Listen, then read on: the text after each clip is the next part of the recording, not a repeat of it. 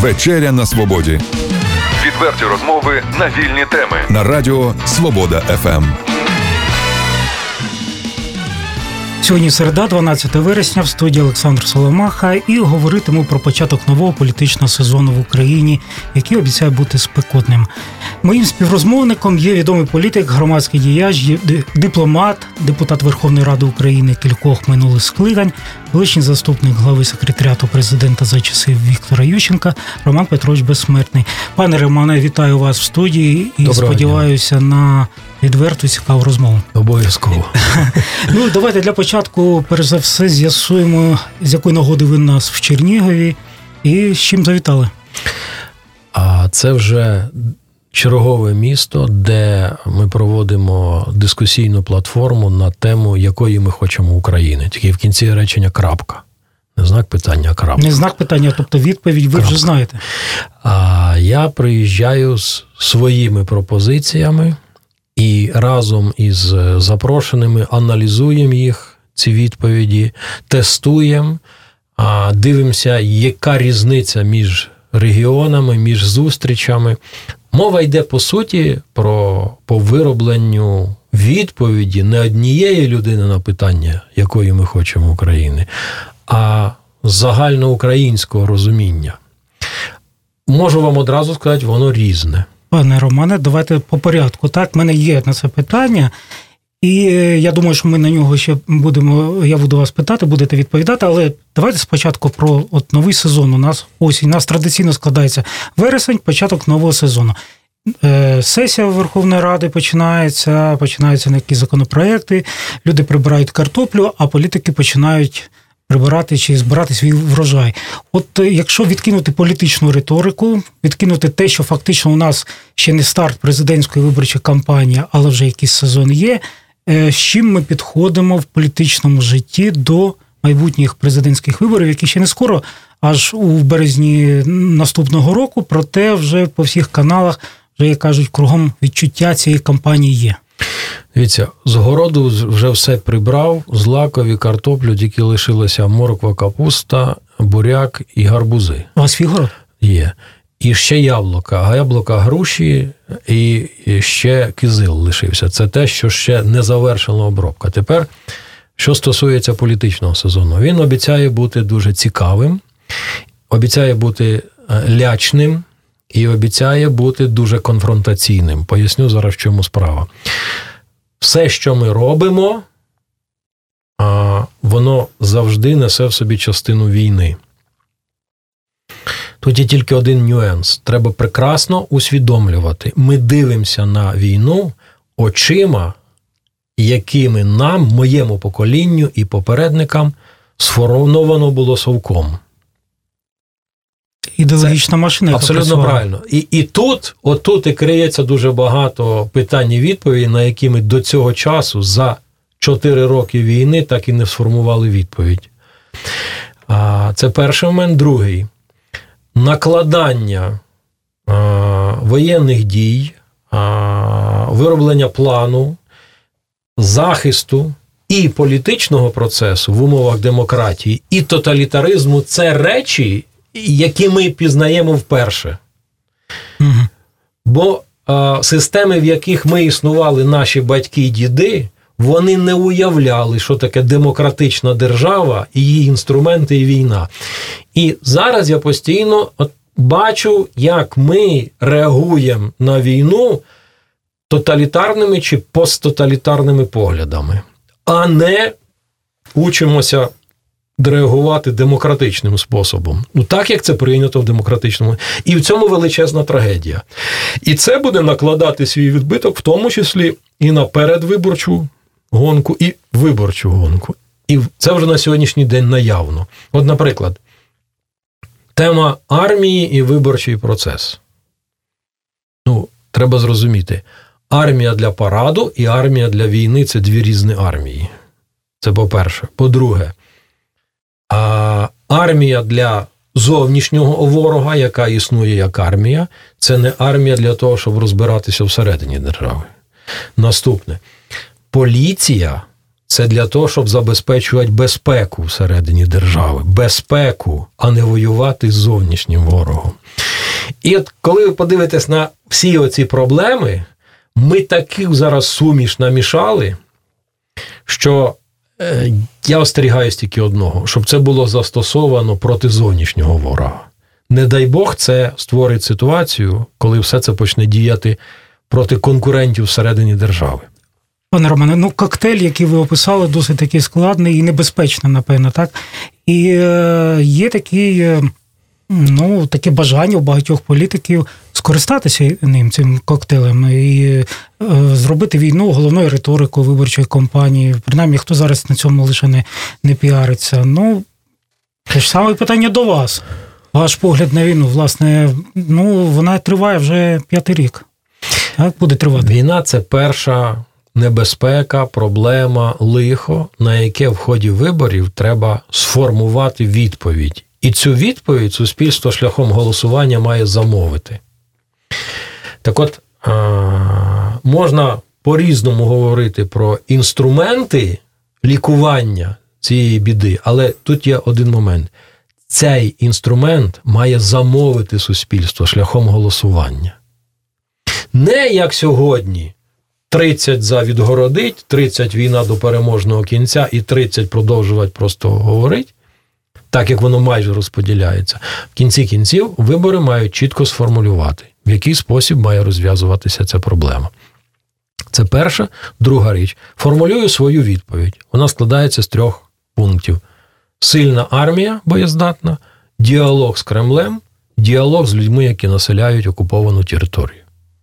Ну, дивіться, ваші слова, ваша риторика, вона є як кандидата в президенти. Фактично кілька місяців назад ви сказали про свій намір боротися за цю найвищу посаду в Україні виконавчої влади. Ну, в мене таке питання. Ну, банально, напевно, але от що спонукає вас іти. Ви в політиці, в активній політиці близько 30 років, наскільки я пам'ятаю.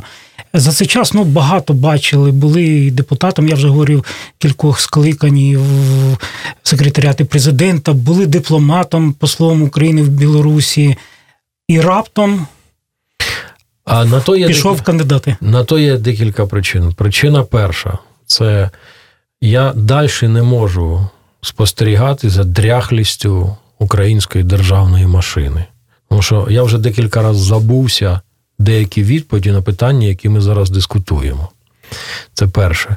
Друге, це я не можу зрозуміти, як війну, як горе, лихо і так далі не можна використати як шанс. Тому що війна це інструмент відродження військово-промислового комплексу, значить промисловості. Очевидно. Військово-промислової промисловості це означає технології сучасних, залучення цих технологій, це робочі місця і так далі. А це речі, які лежать на поверхні. Питання: а чому це не робиться? Відповідь, з моєї точки зору, вона складається з декількох частин. Перше, це взагалі нездатність усвідомити зв'язок між цими речами, а це означає нефаховість людей, апарату і чиновників, і політиків. І друга, друге питання це взагалі нерозуміння, а чим ти володієш. Коли такий колосальний потенціал на сьогоднішній день є, і він не реалізується в цьому процесі, то я починаю розуміти аж до того, що чи не навмисно це робиться. А чи може один у полі бути воїном? Ну наскільки я знаю, зараз ви не пов'язані жодної історії, жодної політичної силою в нас в Україні. Ну, можливо, розкажете, щось там формуєте, щось буде створюватись. От і так ідете за іншими потенційними кандидатами. Я не хочу озвучувати прізвища, щоб бути коректними не давати можливість там ну, відповідати комусь іншому. Стоять політичні великі сили з великою історією, е, олігархічні кошти. От з чим ви йдете на цю кампанію? Це ну не безглуздо? Перше, е, життя так склалося, що я учителем середньої школи, якому було 27 років став депутатом Верховної Ради. Це Бородянка була так? Да, Хоча проти мене тоді діяли і керівники області, двох районів і так далі, як конкуренти. Потім мені розповідали, що Ющенко ніколи не стане президентом. Я в житті можу не один раз привести приклади, як і в політичному плані, і в життєвому, і так далі доводилося розв'язувати проблеми про які ну, всі думали, що вони не здолані. Я і зараз чую, От, що так це неможливо. Для когось ні, для безсмертного. Запам'ятайте, моє прізвище безсмертний. Це можливо. Тому що а, хто досягає мети, той, хто йде. Хочете досягнути, починайте рухатись. Я можу рухатися дуже швидко, тому що весь попередній період я був в ролі технолога, організатора. І як рухатися, я знаю. Ви подавали снаряд, як ви сказали в одному із інтерв'ю. багато разів. Багато разів, причому я дуже добре знаю, якому виду зброї потрібно які боєприпаси. Тому е, хочу сказати, в цьому відношенні все все гаразд.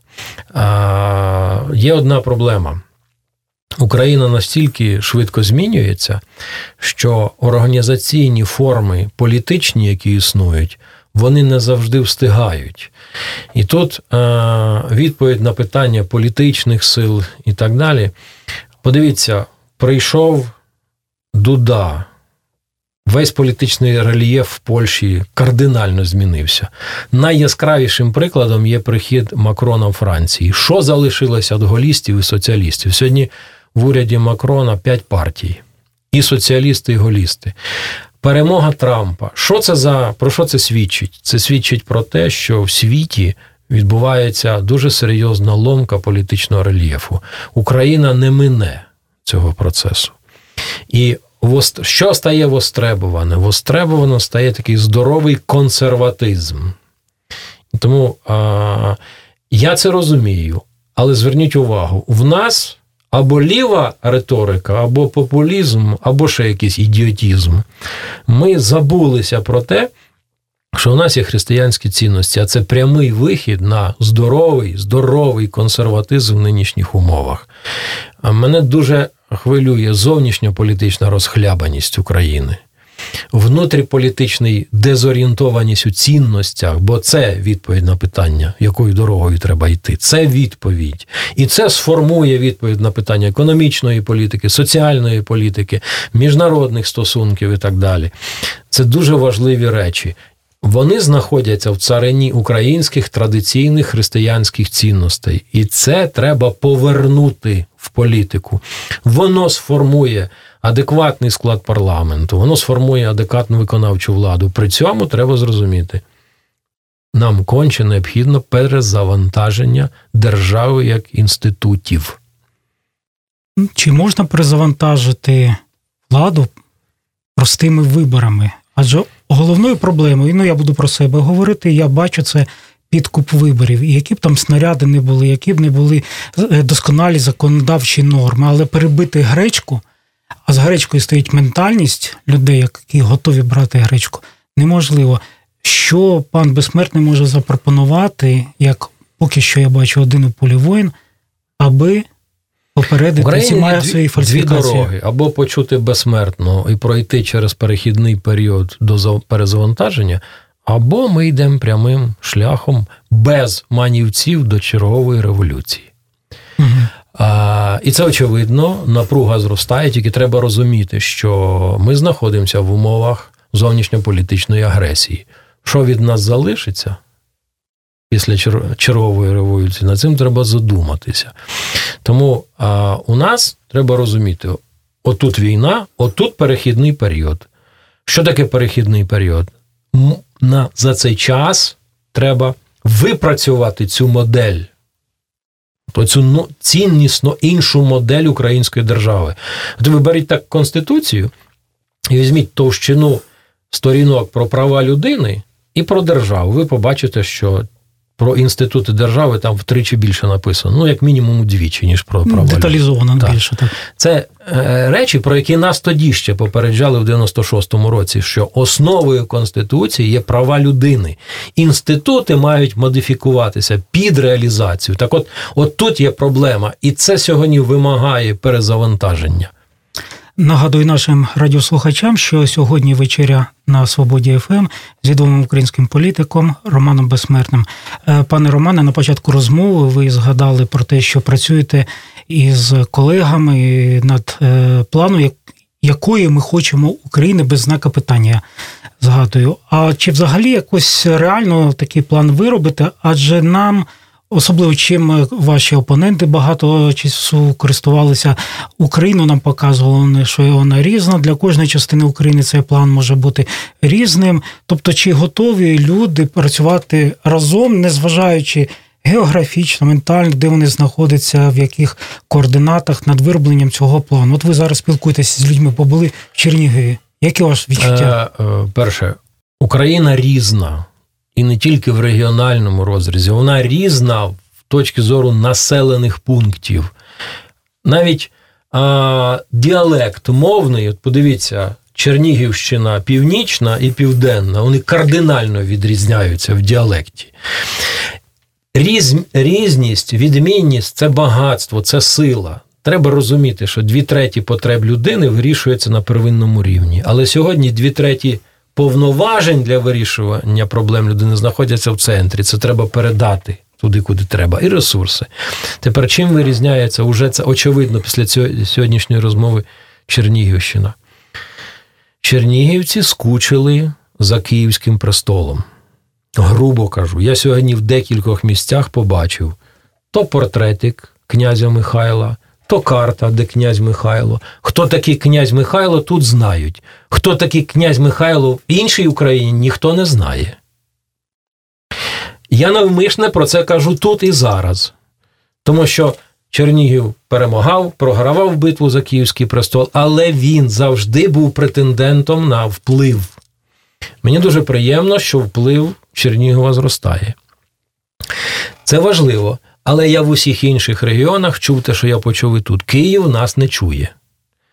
Це ще один аргумент про перезаснування держави. Нам треба кардинально подивитися на відмінність і претензію як на силу. Це означає, нам треба інший парламентаризм аж до двопалатності, інша модель виконавчої влади не тільки по горизонталі, а й по вертикалі. Наступ... Нам треба інший вплив суспільства через місцеві референдуми, центральні референдуми на прийняті рішення. Нам треба інше місцеве самоврядування і інша модель організації територій. При цьому треба чути, бо оця ось перша теза, яку я озвучив, друга. Це ностальгія за столицею Союзу росіян, українців і білорусів.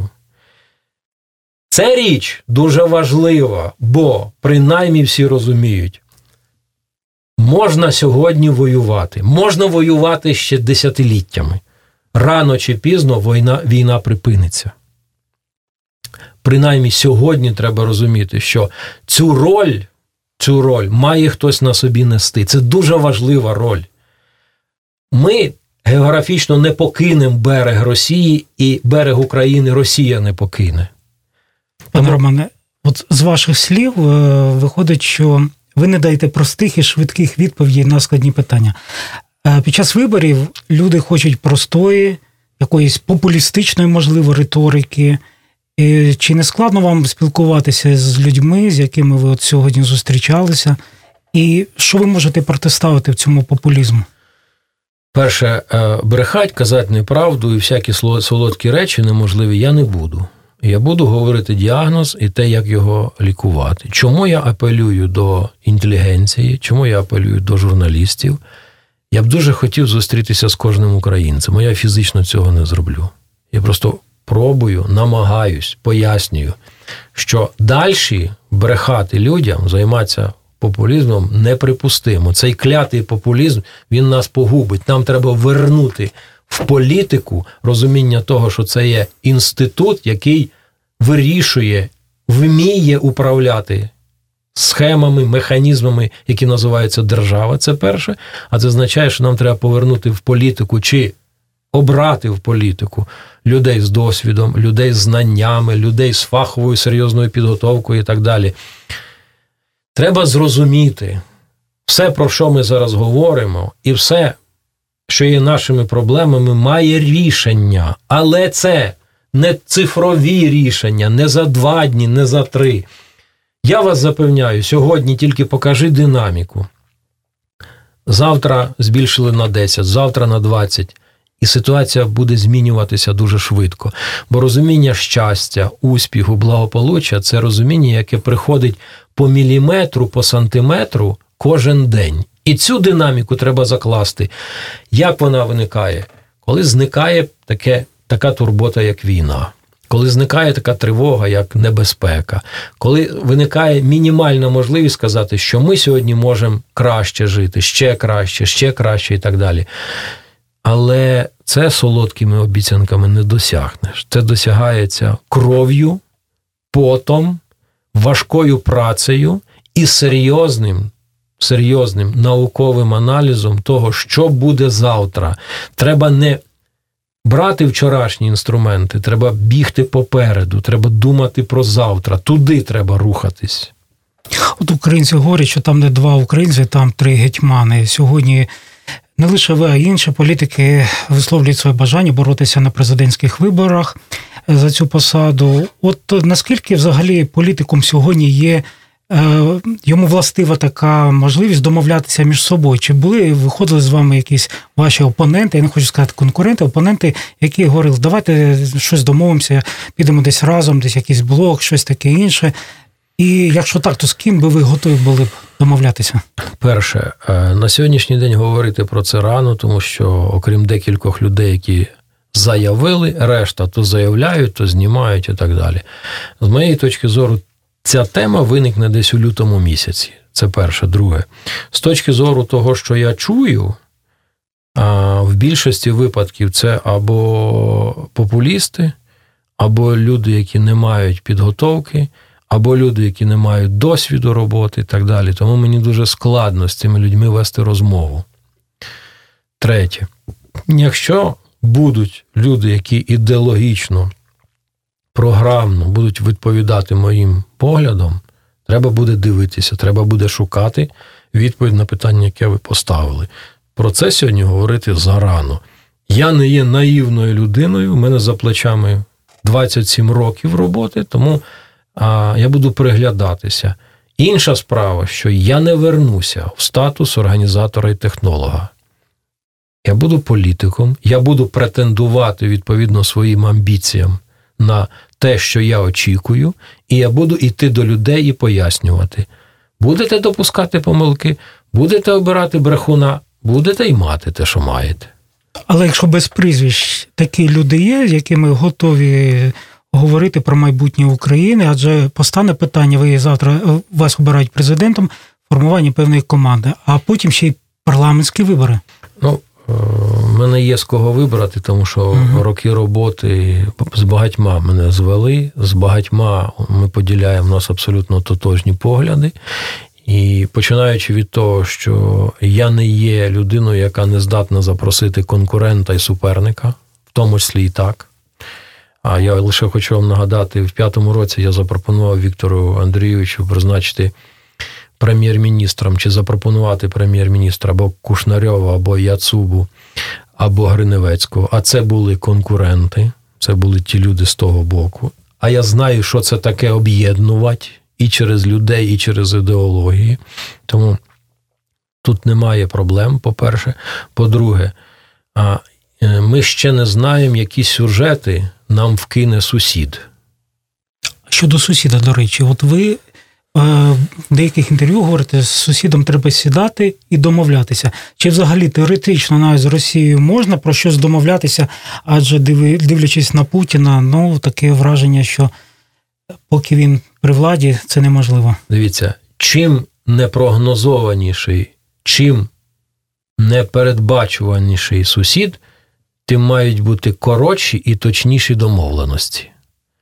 Тоді і це треба розуміти, але без цього не обійтися, бо жити поруч. А, Розумієте, якщо цього не робити, то зараза хату спалить точно. Тому тут треба бути от секунди на секунду. Тут домовилися, знову домовилися, знову домовилися. І це має стати на даному етапі системою координат в діалозі з Кремлем. Не можна планувати на довгу дистанцію. До речі, Мінськ це Мінськ, тільки домов... доказує. Це тільки доказує. Треба домовлятися дуже на короткій відстані і дуже глибоко по змісту. Причому мати механізми, які передбачають відповідальність і повернення в попередню точку. Тоді, тоді вони доречні. Ви стояли у витоках мінських домовленостей починали ці всі складні переговори як дипломат. Знаєте, нам напевно набагато більше, навіть чи можете нам до цього часу сказати. Але давайте подивимося на цей процес з іншої е, боку. Хто б не прийшов до влади у березні 2019 року, це буде чи не найперше питання. Все ж таки в Росії в Москві є. Потенційно ті політики, з якими можна домовлятися, окрім чинного президента, є реально, що вони можуть впливати на політику Росії. Тут же ситуація така: хіба хочеш, мусиш. От, І мусиш говорити і шукати, і вести е, діалог з політиками різними, і мусиш діалог вести із е, першою особою. Сьогодні Україні потрібен технологічний рівень. Це не рівень представницький чи політичний, це технологічний рівень. Тобто ми повинні а, звірити годинники, тому що, по-моєму, у нас годинники йдуть, часова стрілка йде в різну сторону. А, Треба хоч сказати, що в нас вона йде в одну сторону, але різниця там у дві години. Тоді сказати, що в нас є такі проблеми. Ну, наприклад, стріляють. Чого стріляють? Бо поставляють зброю і боєприпаси. Звідки поставляють? Не з магазину, а з Росії. Де знаходяться військовополонені, незаконно утримувані заручники? В Росії, не в Луганську не в Донецьку. Ось навіть ці два простих питання говорять, з ким треба вести розмову і про що.